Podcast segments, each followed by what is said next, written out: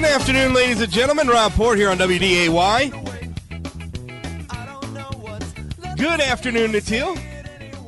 Oh, it would be a better afternoon if it wasn't, you know, 25 below with the wind chill. Oh, you guys are getting off easy. It's like 40 below up here. Yeah, well, the winds haven't quite gotten to us yet. Oh, it is. It is miserable outside. I don't even want to go out there. I'm scared. I know. I, I just. Yeah, it's so. It's. It's cold. I, I shouldn't be this tired of winter in uh In January. in January. We had it so easy for so many years, and now it's like a normal winter out there, and we've all forgotten what it's what to gotta- do We got a couple of months to get through. It sounds like it's going to be warming up here soon, though.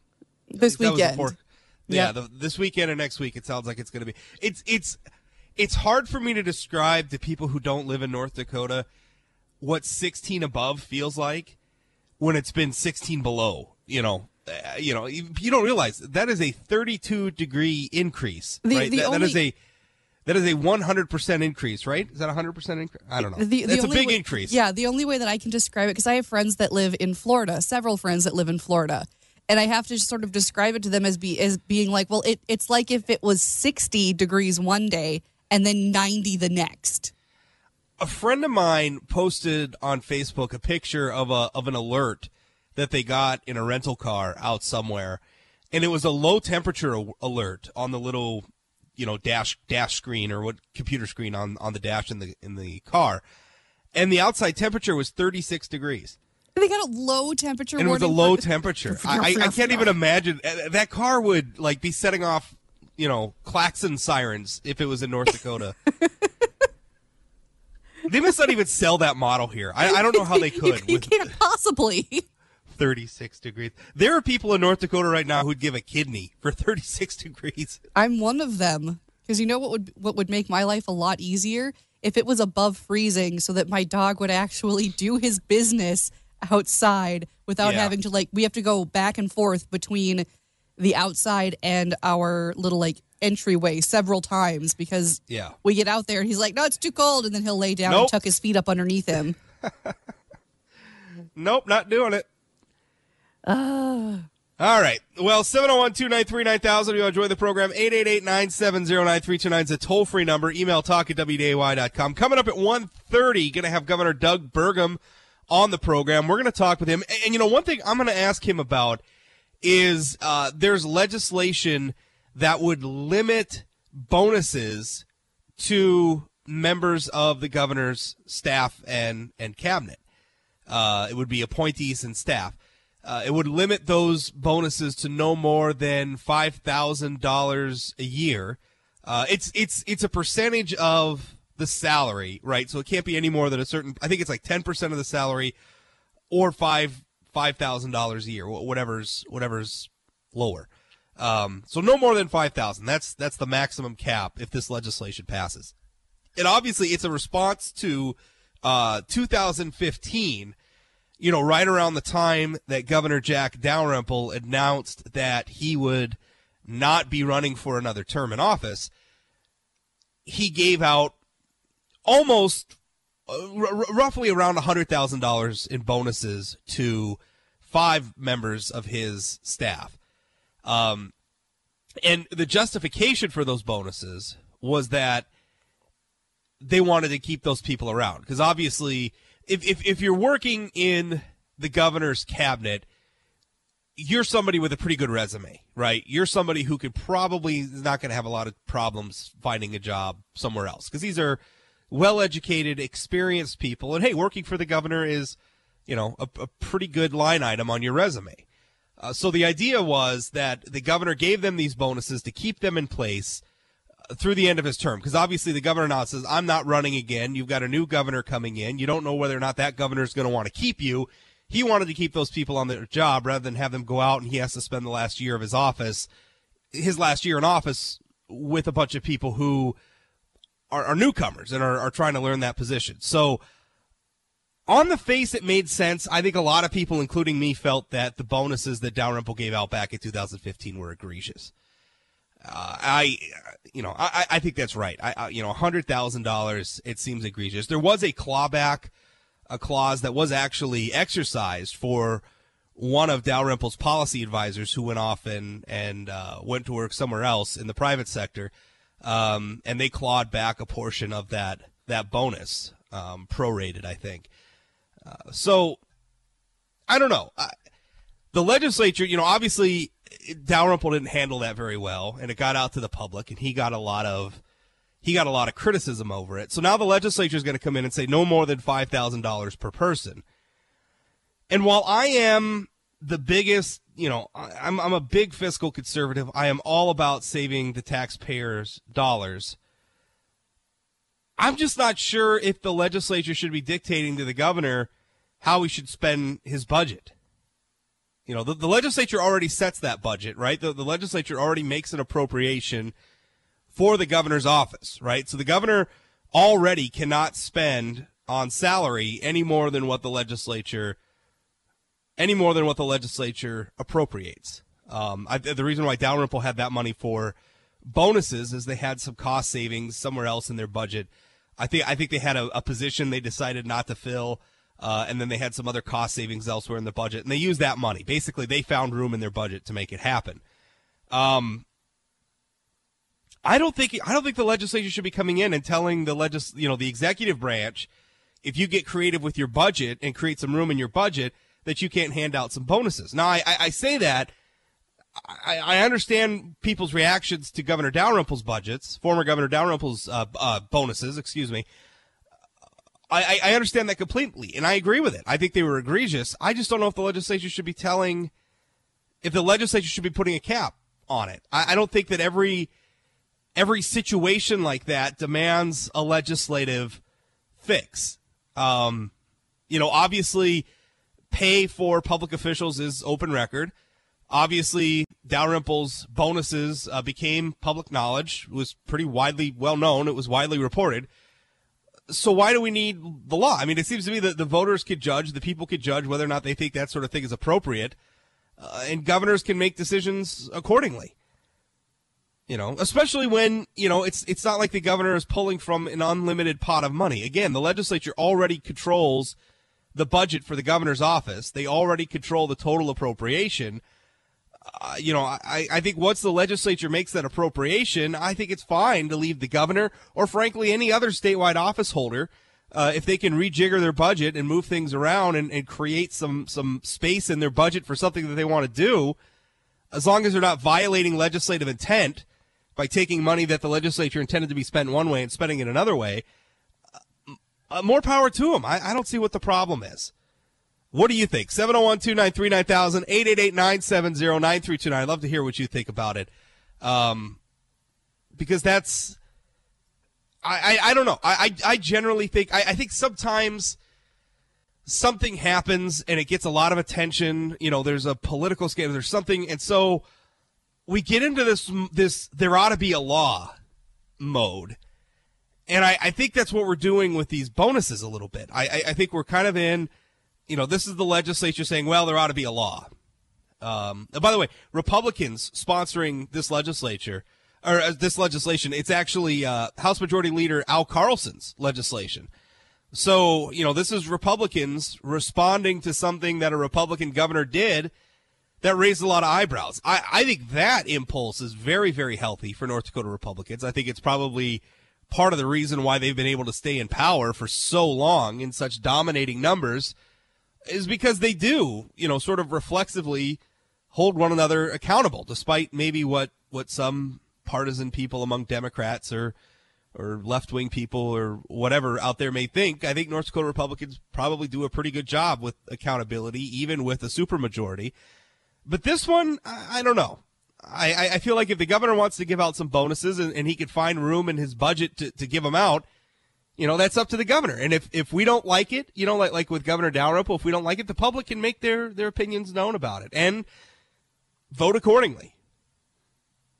Sometimes I, I think it's, sometimes I don't think we need legislation for every issue. I guess that's my point. What do you think? 701 293 9000.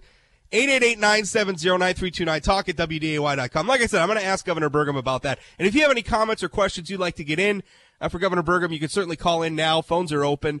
Uh, we'll get to them. Uh, you know, you can call certainly while the governor's on or, uh, you know, call ahead of time and I'll make sure they get asked. Uh, we'll be back right after this. Don't go away.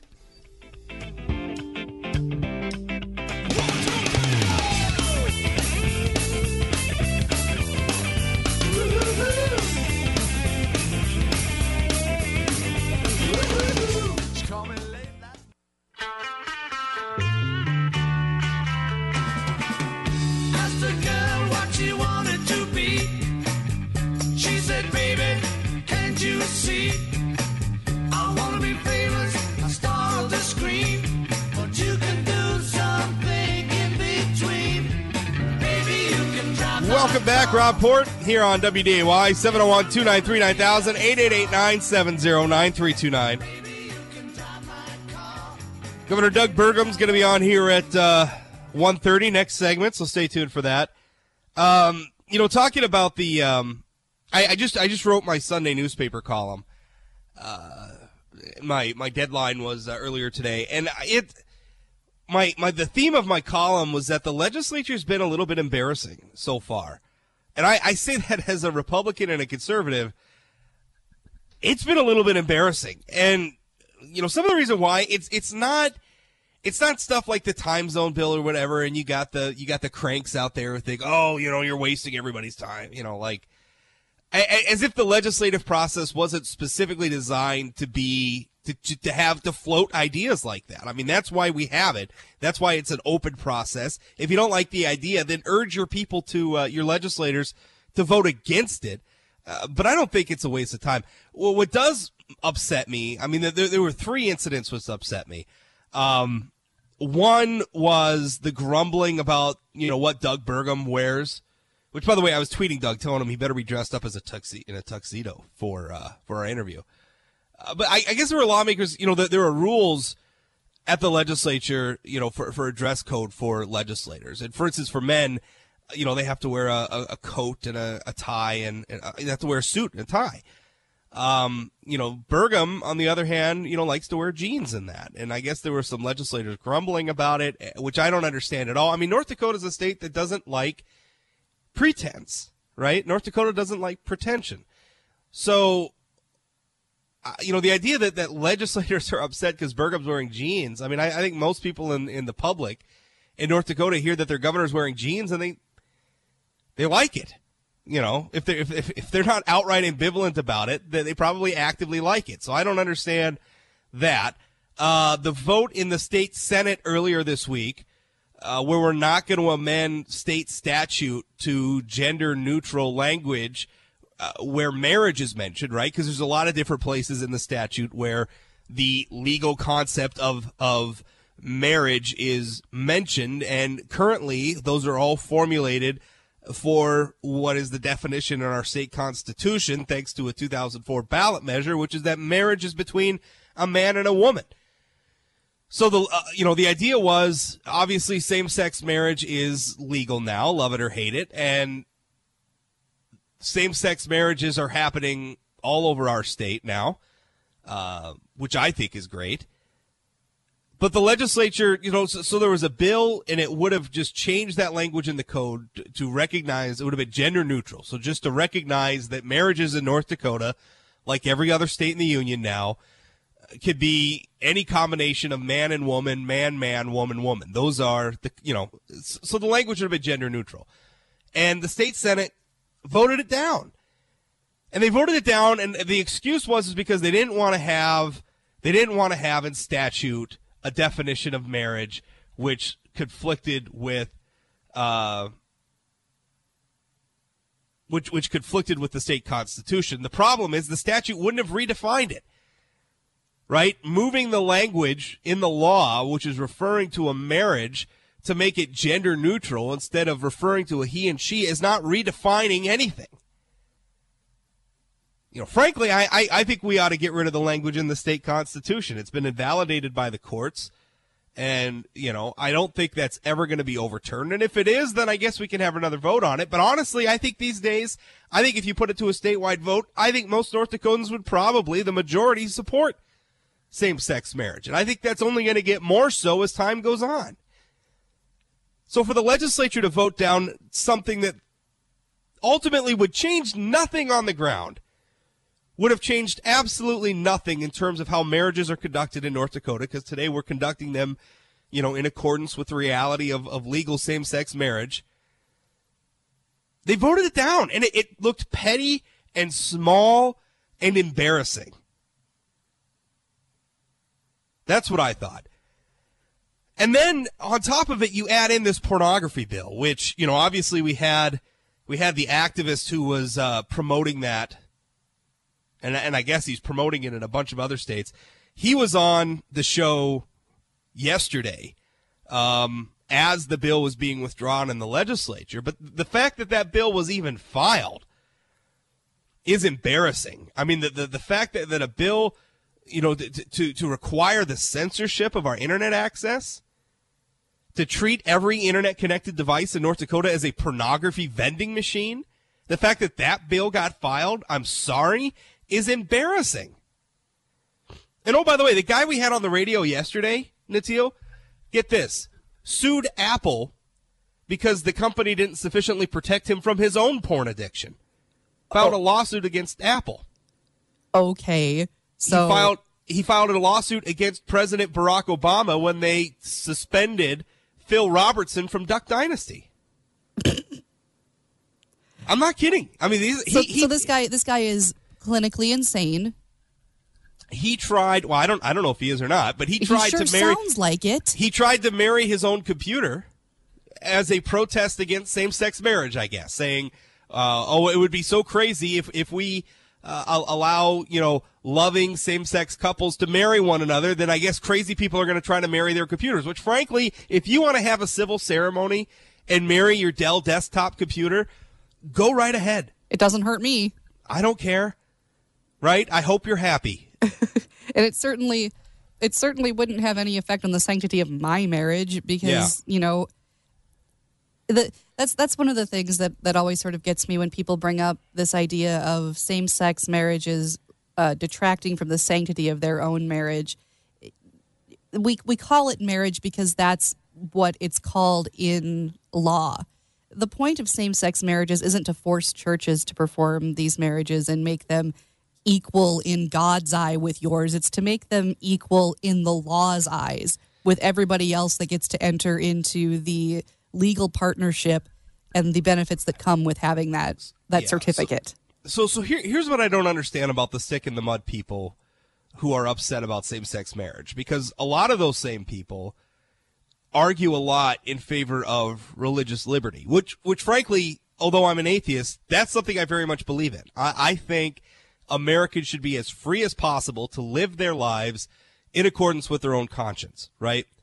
So those people they want religious liberty and they want to be able as a, as a business owner to say i don't want to pay for contraceptive health insurance coverage or whatever. They want all that stuff which is fine. I, I don't think they should have to. I don't think the law should compel them to do something that violates their conscience. But on the flip side they then want to outlaw same-sex marriage. And so what i'm thinking is if, if you're a member of a christian church or a jewish synagogue or, or some strain of religion that believes that the marital union includes same sex couples, right? What right does the state has to step in and say those marriages aren't sanctioned? I mean, to me, that is also a religious liberty issue. In addition to being a freedom of association issue and everything else, uh, you know, if, if same sex couples want to get married in their churches, what right does the state of North Dakota have saying that doesn't meet our definition? No right at all. Uh, you know, it, it makes the people opposing it hypocritical. And, and again, that vote in the state senate earlier this week, small, petty, ridiculous, I think. 701 293 9000 888 970 9329. Governor Doug Burgum coming up next. Don't go away. Carolina, staring up the road and pray to God I see headlights.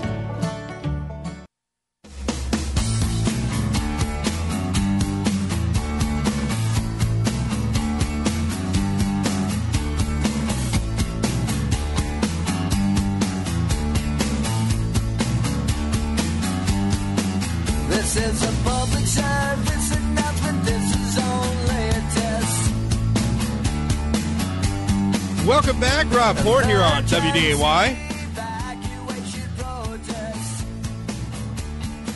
In a moment, going to be joined uh, by Governor Doug Burgum.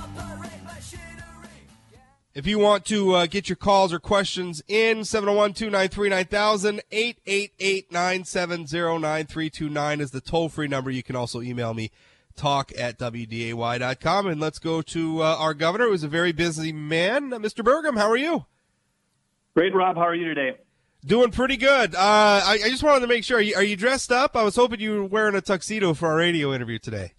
Well, actually, I was uh, shopping around trying to find a clown suit to wear, and I couldn't get one before this morning. But I was uh, hoping maybe I can wear that someday.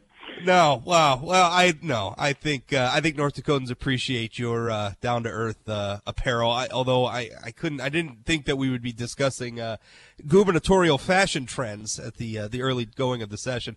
Hey, I wanted to ask you. Well, uh, I was going to say on that note, I told I told people if I thought it would uh, lower the cost of government, and make it more efficient, if it, if wearing a tie did that, I'd wear two or three of them. But well, that's that's great. Hey, I, I wanted to ask you. I I, I was just reading uh, passed out of committee today. There's legislation in the state house to limit uh, bonuses for you know personnel in, in the governor's office. Uh, your predecessor, Governor Dalrymple, sort of raised some eyebrows with some uh, about hundred thousand dollars in bonuses he gave out to uh, to members of his staff. Uh, the House legislation would limit it to no more than five thousand dollars per year. Uh, what do you make of that legislation?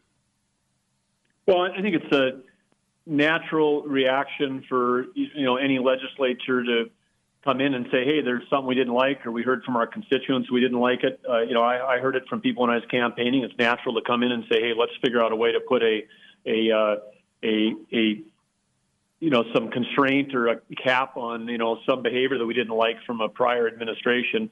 So I get that that's a natural thing, but in terms of you know how I think about it, in terms of trying to reinvent government, what I would be trying to solve is not you know looking at at things from the past, I'd be saying going forward, you know, what are the tools we need to bring in from the private sector to help all of our agency heads have the tools they need to attract, uh, retain, motivate uh, the very best talent we can because government, the biggest cost in government's people. And, and part of the, part of that is because we got to have really strong leaders uh, that know how to build efficient organizations in an era of rapid change and an era of new technology. And so I, I think anytime that we, you know, limit an agency head's ability to uh, you know get and retain the very best talent. It's you know it creates a constraint uh, on uh, in end in the end on the success of government. So you know maybe it you know it solves one problem but creates another one. I'm not going to stress over it too much because I I you know feel like there are a lot of constraints in operating in government and. Uh, I just hope the legislature doesn't want to keep adding more. I think we, you know, we should be trying to move towards a period of going to less regulation, not more. And we want to have empowerment, like we want to empower uh, you know, local decision makers at the local level to build smart, efficient communities. We want to empower agency heads to build smart, efficient agencies, and so that's that's what I want to I want to focus on incentives uh, to get people to you know do the right thing as opposed to you know these sort of micromanaging uh, little handcuffs that might prevent you know a repeating of a past error, but not not anything that I I think really gets us in the doesn't really send us in the direction we need uh, to build the you know exceptional state government. You know that was that was my reaction too. I mean, pay for state officials is is public record. Uh, you'll make your your choices with your office's budget, and you can make your case for why those are the good decisions for the public, and the public can think what it wants to think of it, and I guess vote accordingly. I mean, it, it seems like there's plenty of accountability there. And besides, the legislature already set your overall office budget anyway, so it's not like you've got some bottomless pot of money somewhere that, that you could run out of control with. The legislature's already setting the overall budget. If you could find room in there, I don't understand why we wouldn't want to leave your office with some flexibility. And, you know, if you do something the public doesn't like, I'm sure the public will let you know about it.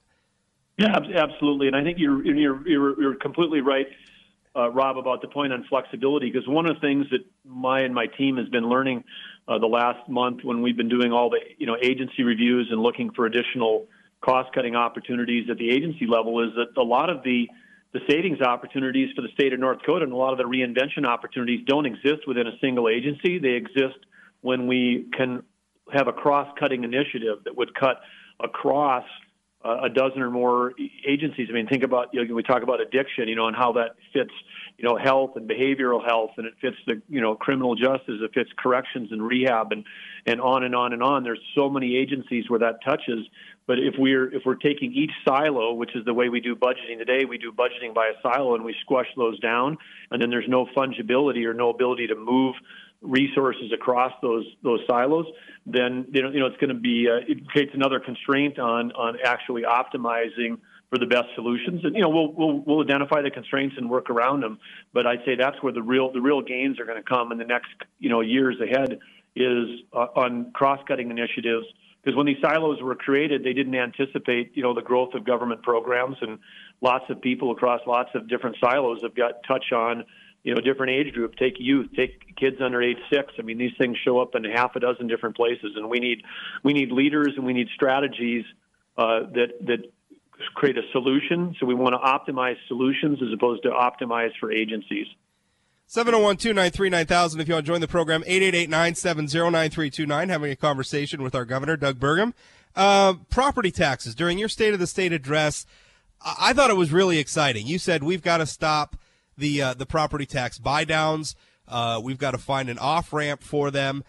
And, and I, I, guess what I was wondering is how do we how do we do that? Because it, it, to me it, it seems like a sticky wicket because the legislature has been trying to buy down local property taxes by basically either shifting local spending into the state budget or just outright just outright giving local taxing entities money uh, in, in, exchange for uh, you know buy downs of, of, of, the property tax levies. So if if the state ends that, aren't we putting ourselves in a position for some pretty big property tax hikes at the local level? I mean, how, how do we accomplish? Because I agree with you, we got to do it. What we're doing now is unsustainable.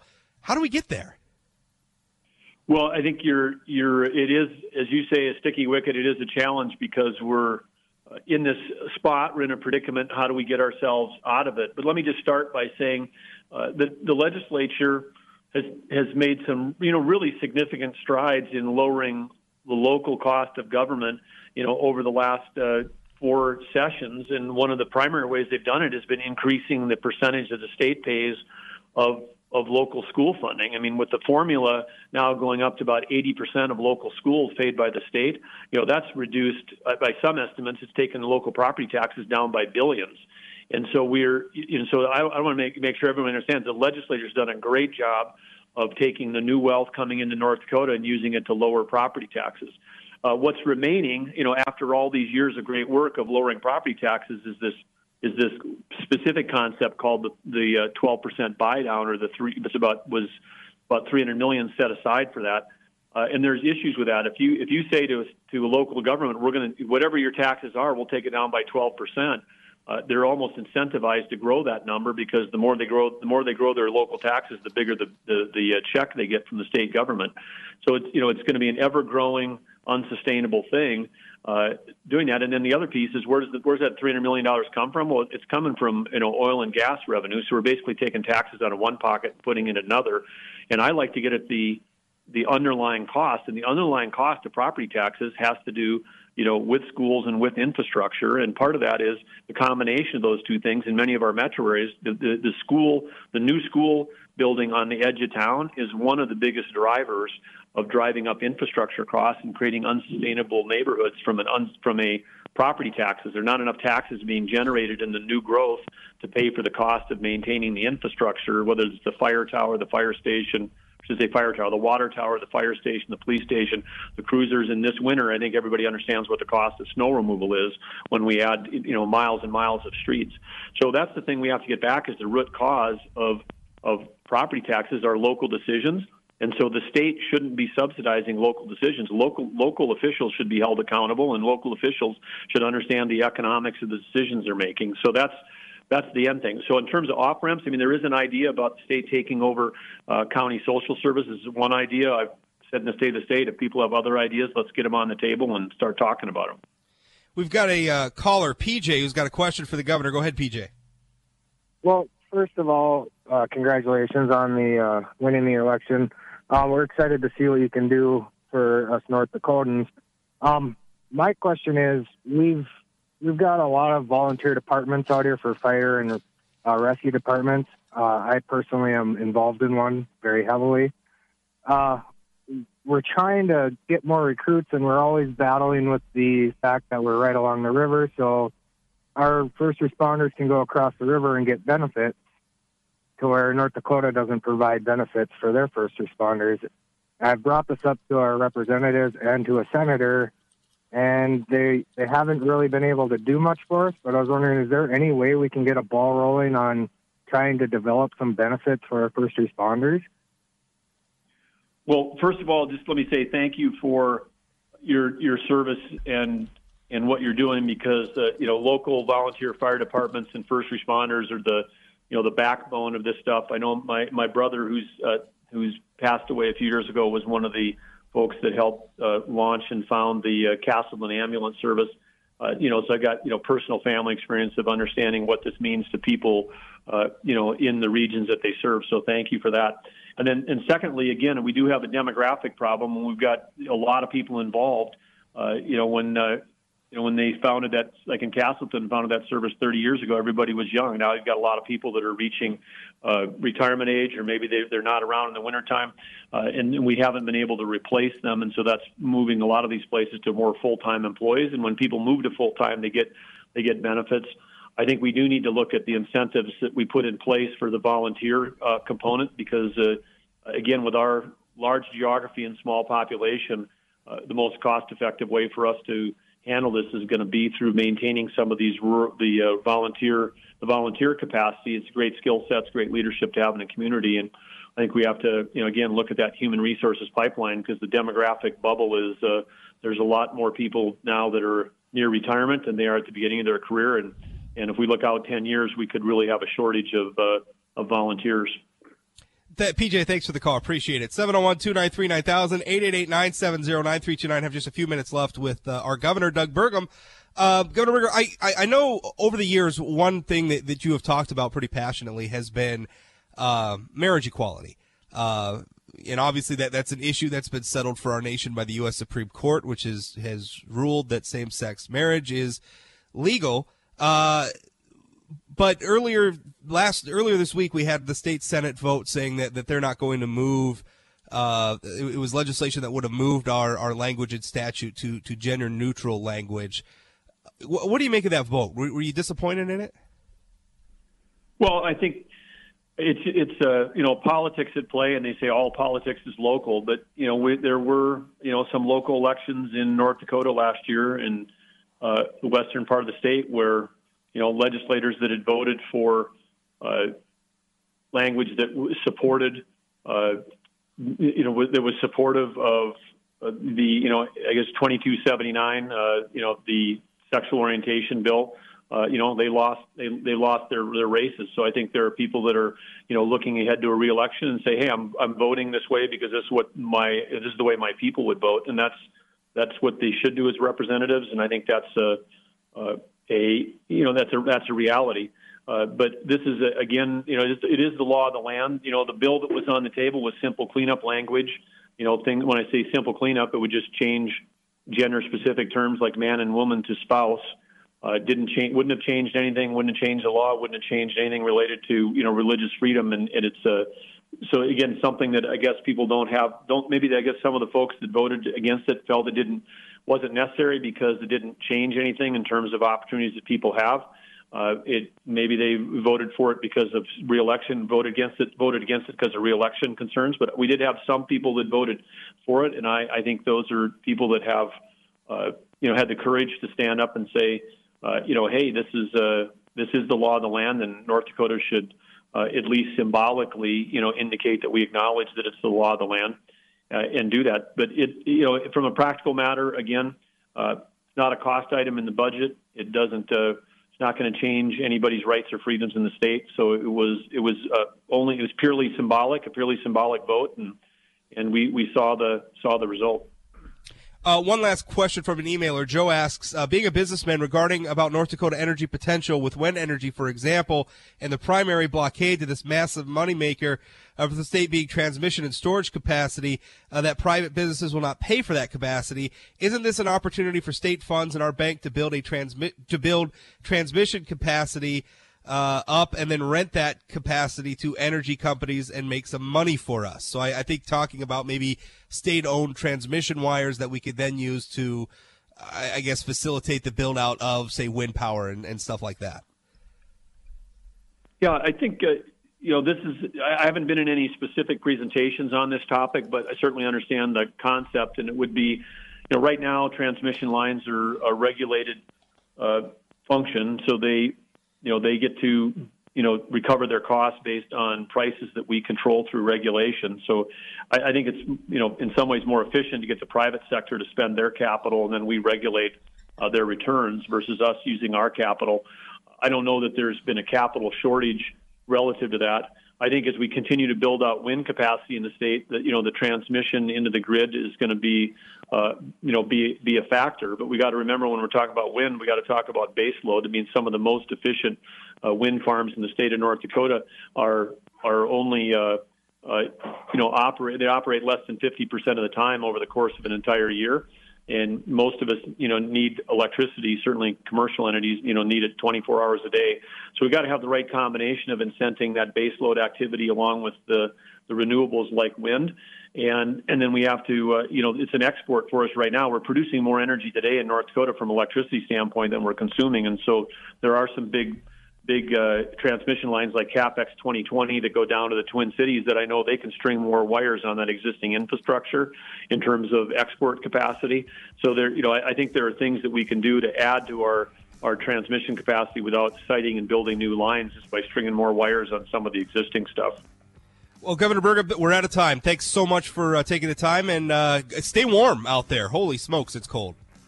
We'll do that. And Rob, just one thing, always great to be on your show, but also, uh, you know, give a shout out. I had a chance to get down to Morton County yesterday, and I had a great uh, uh, listening session for over two hours with uh, 50 uh, ranch and farming families from southern Morton County, Wonderful. and uh, you know, want want all of them to know that uh, we're.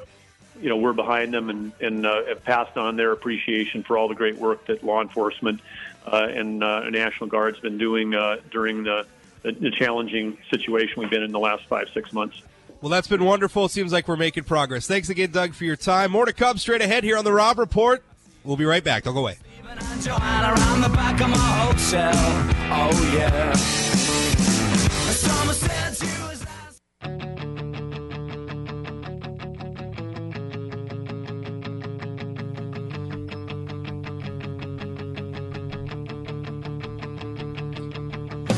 Welcome back. Rob Port here on WDAY 701 293 9000 888 970 9329. We're pretty much going to wrap it up because uh, we spent all our time with uh, Governor Burgum. But hey, I think when the governor comes on, we want to we want to hear from him. Coming up uh, on the Jay Thomas Show. You know, honestly, I don't know what's coming up on the Jay Thomas Show. Normally, he tells me uh, he told me something. He had something coming on, and then I forgot all about it.